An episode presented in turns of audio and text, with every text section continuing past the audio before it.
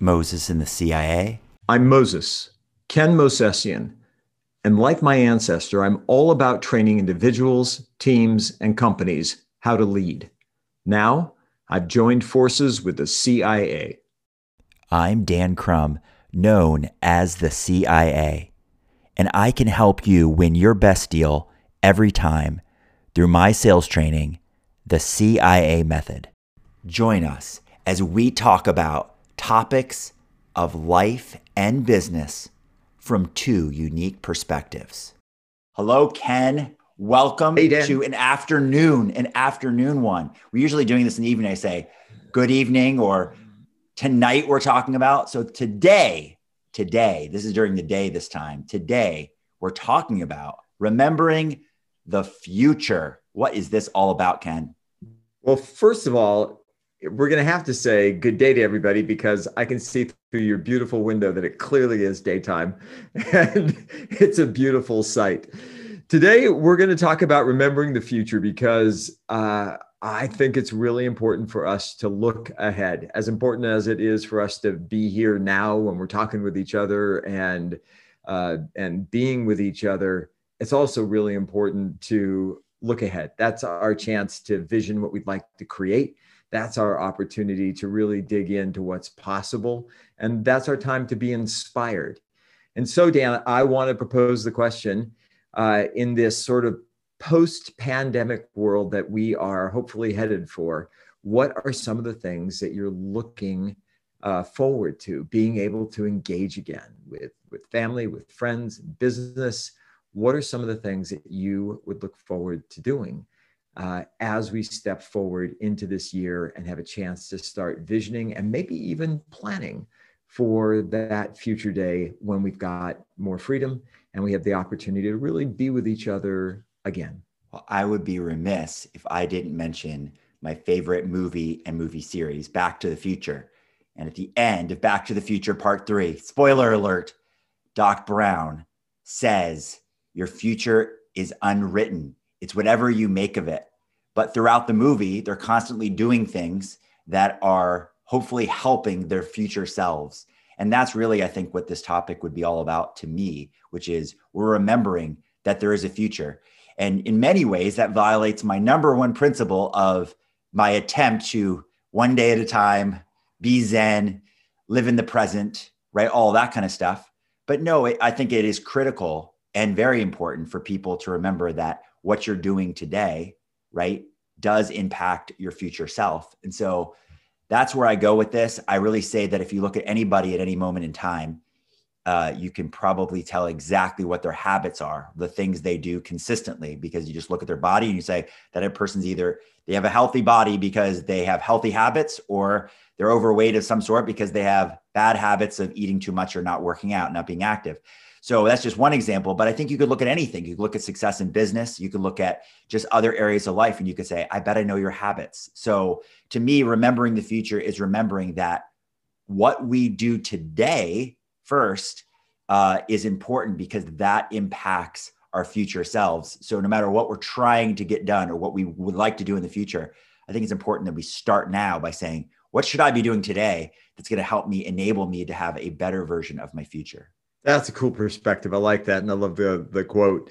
Uh, I, I'm old as dirt. And so, uh, way back in the day, uh, Harvey Milk was supervisor of San Francisco, and and there was a, a pretty tragic event that took place for people who uh, remember or know something about history. He and uh, Mayor Moscone were both assassinated, but the thing that stood out uh, to me was Harvey's life and his fav- famous quote, and the one that stays with me is, "You got to give them hope," and that's what I think about when I think about this. It's like there's got to be hope. There has got to be something that is calling you forward. And you can start by doing something today that'll help bring that future into the present. And, and that's kind of a cool thing when I think like transporting time. How is it possible for us to actually bring the future into the present? And Dan, we've talked about the fact that you know our mind doesn't really know if something is happening in uh, in a real way as we imagine something And so we have the ability to create stuff in our mind that's going to shift the way that we think and feel about things. And so, you know, one one thing that I did this past week that was just fun for me because I miss travel. I go to Europe every year. I used to travel for business around the US, you know, 150,000 miles plus a year. I love flying. I'm a private pilot, love aviation, love being at airports.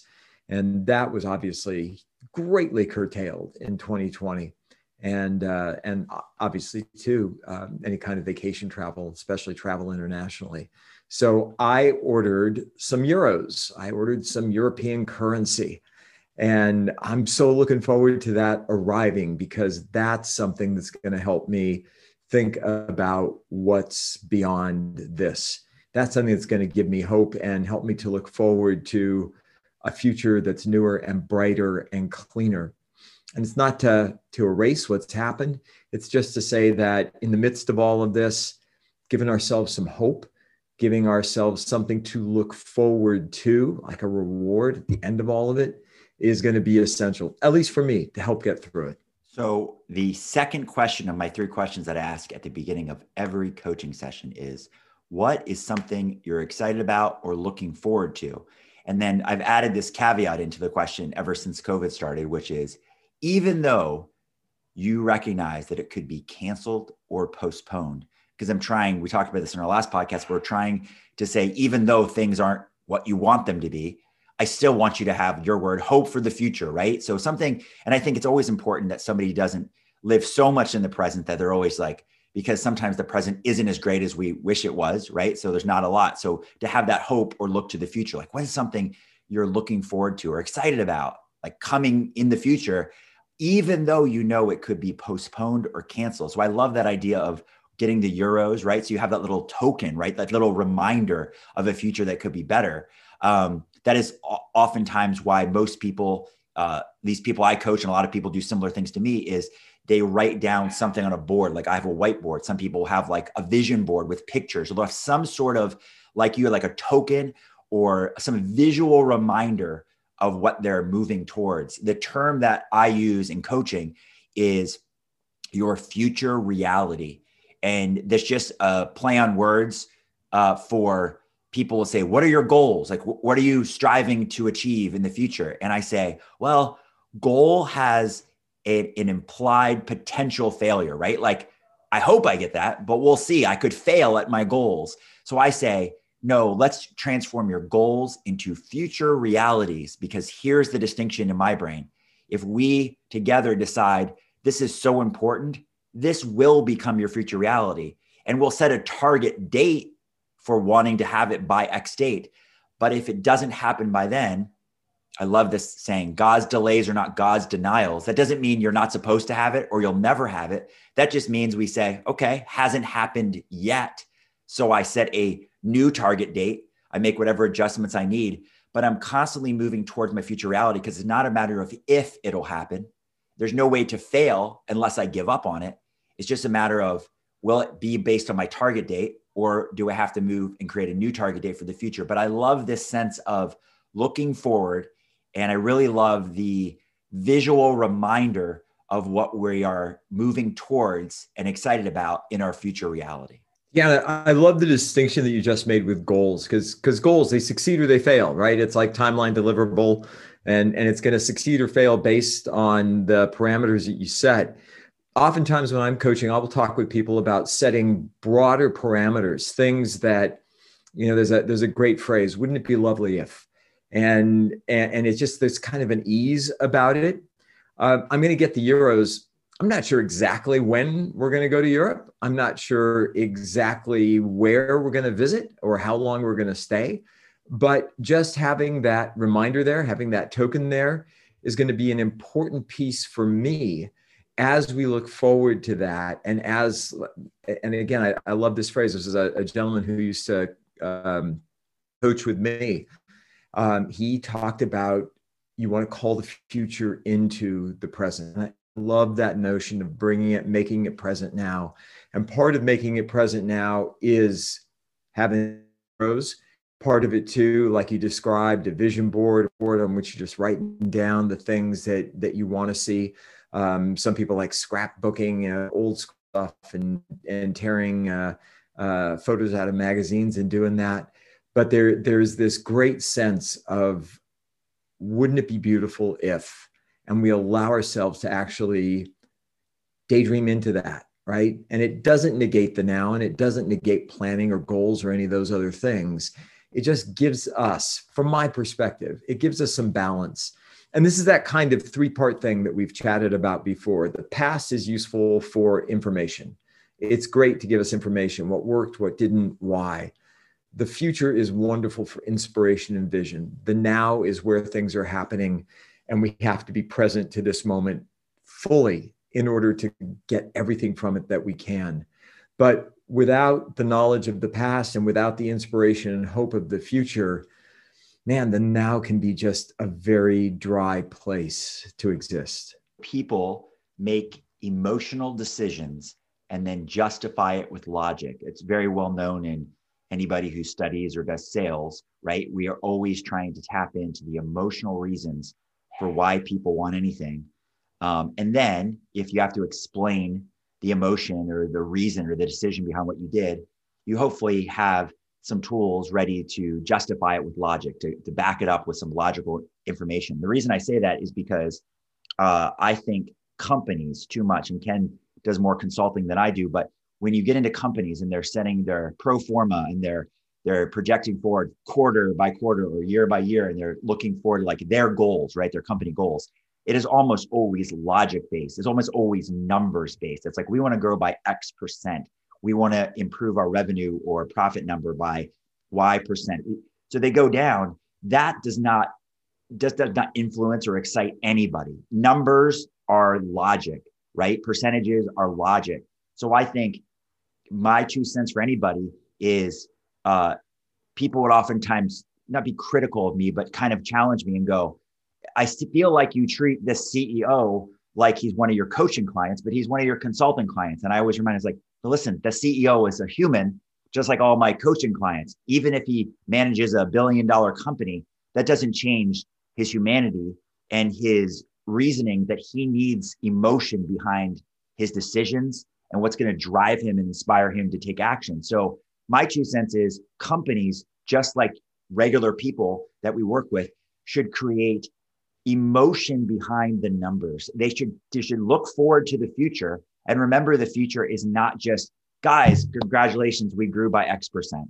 Guys, congratulations, we improved our profits by Y percent. But it's like, here's an example of emotion. You could say, we've now added uh, this new lounge and we put this free candy for everybody in it because of our improved numbers this year, right? Or you could have some, like a picture of this really cool office that you're going to like do some sort of remodeling or renovation to when you hit that number. And then everyone can look at that picture, right? And say, oh, that's what we're going to get. And that would drive me forward with emotion. It's not just that logic based on numbers alone.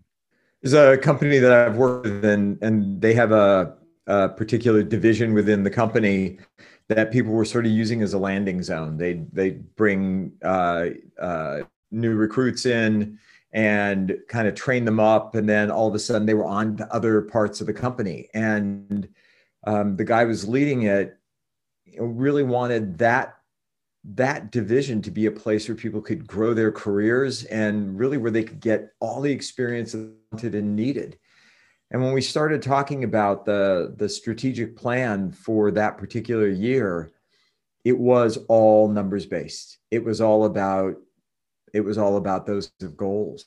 Sat down and talked through what do you think would excite the folks that are here and what do you think would make other people that are coming into the company want to stay and the was i don't know so we put this survey and we pushed it out to everybody we got back things like i want to be able to grow my career i want to feel included i want my opinion valued i want us to feel like a team um, I, I want there to be camaraderie here. And sure, people knew it's a corporation. It's got to be profitable. You have to, so you can pay your folks and, and building and growing. But the things that came up were when they looked at the what they wanted were those seemingly intangible pieces a sense of belonging and relatedness and true teamwork and support for one another and growth and development and inclusion. And so we worked hard to create kind of a foundation. And then based on that, built the plan that was much more traditional in terms of what are the numbers that we need to hit and the things that we need to do. And the cool part was that united behind uh, that that numbers plan because they knew that the other piece had been best and they were coming from this place of like solid foundation for the future that excited and turned them on. And then they were excited to make it come true. And they knew the numbers essence vehicle to help build the department up in the way they wanted to.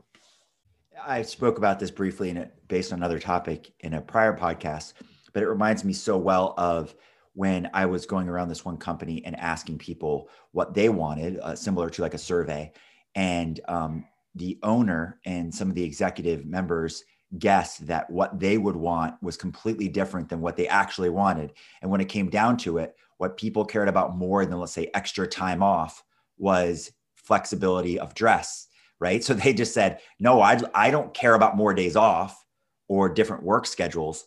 I would just like to be able to feel comfortable in the office, right? And just be able to dress more casually and enjoy like that would make my time here more enjoyable and I feel like I'd be more productive. So um as we think to the future, I think that's a great thing you mentioned, which is um I don't think it's reasonable for a person in management or leadership to be able to read the minds or guess or know what other people want for their future. So I think it's important that uh, they just ask, right? And then maybe you have a couple topics you vote on or do a survey on, and then and hear what they're after.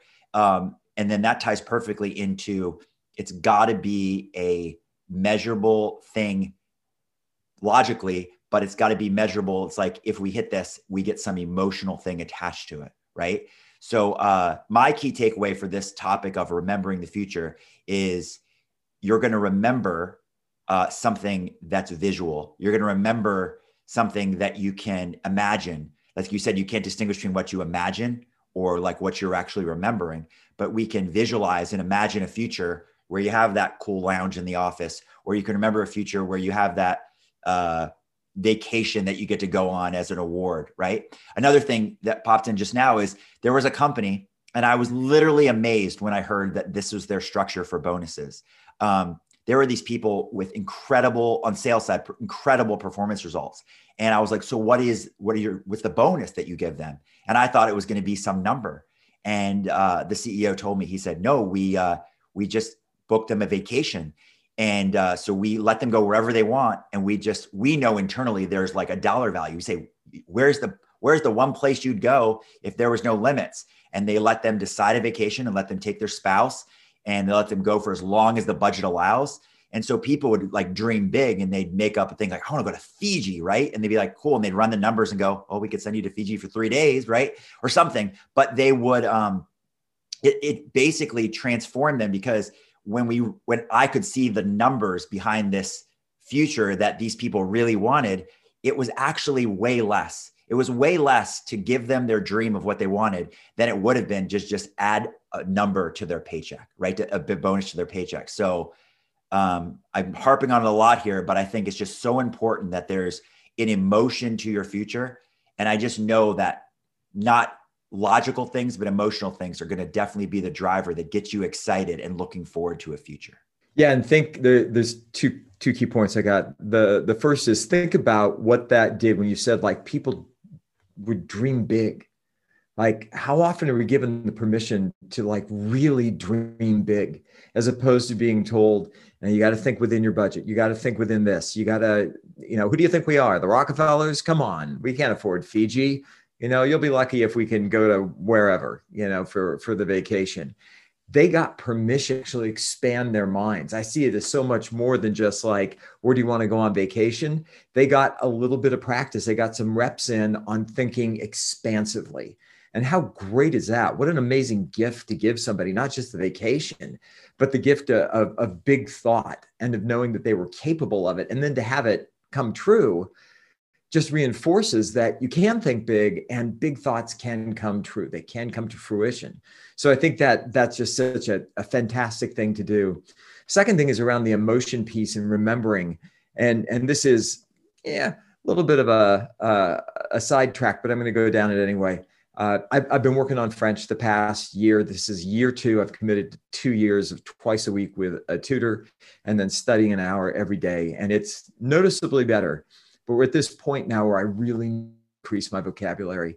And so my instructor said, look, I, I don't want you just studying flashcards.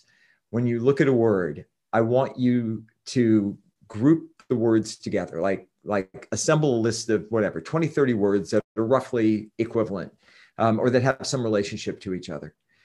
But create a story with them create a story and better yet create a story of something you want to do in the future or something you've done in the past that has a great emotional impact to it.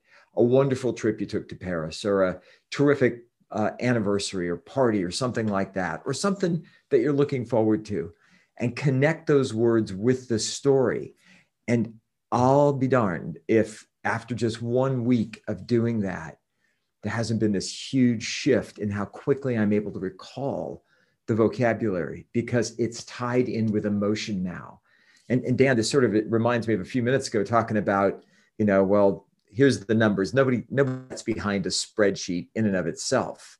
But if you talk about a company that you want to create where people can wear whatever they want, that the dress code is flexible, or we're creating a place where people feel related and, and connected to each other and it's super inclusive and your opinions are valued, man, then you're going to unite behind those numbers. And, and so the vocabulary words to me are just the numbers.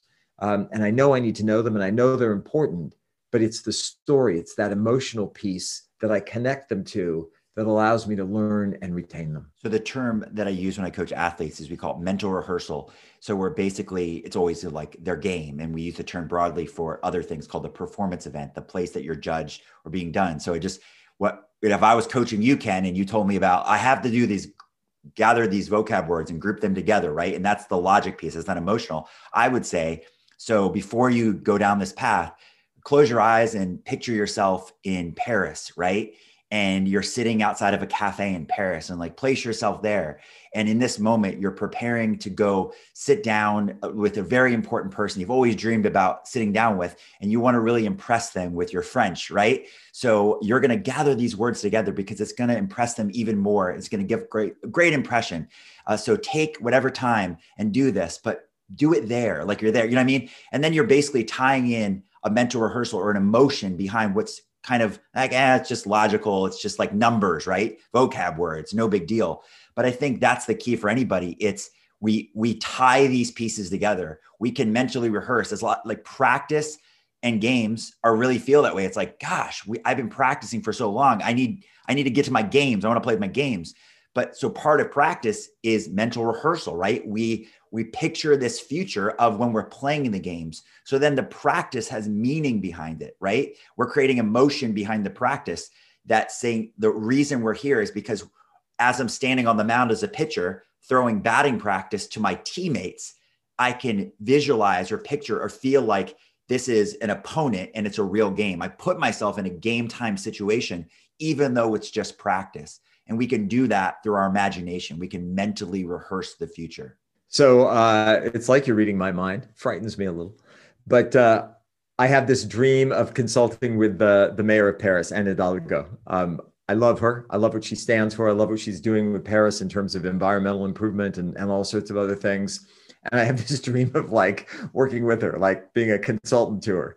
And I actually have a picture of the uh, inside the Hotel de Ville, which is the the mayor's office in in Paris. And I imagine myself sitting down in there with her, having coffee and speaking in French and and just talking about all the great things we're going to do together and giving her my feedback and she's valuing it. And then she comments to me, Your French is so good. And I, of course, reply, Oh, you're too kind. And we go on from there.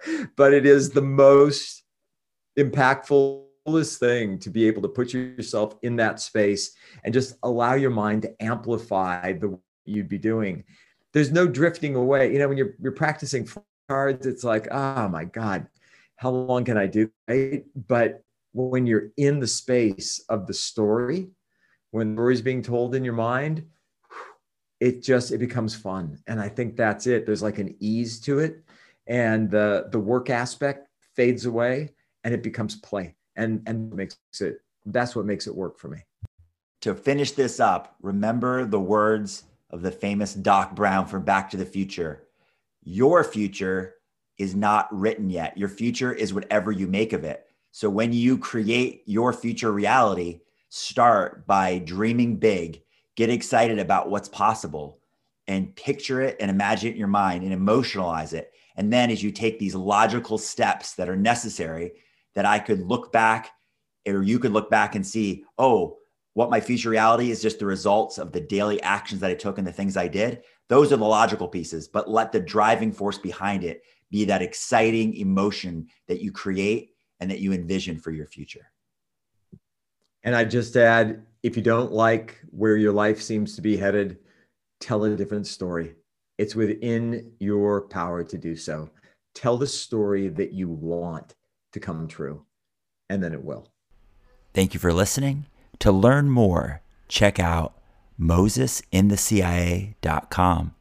To learn more about Ken Mosesian, check out mosesian.com. To learn more about Dan Crum, check out dancrum.com.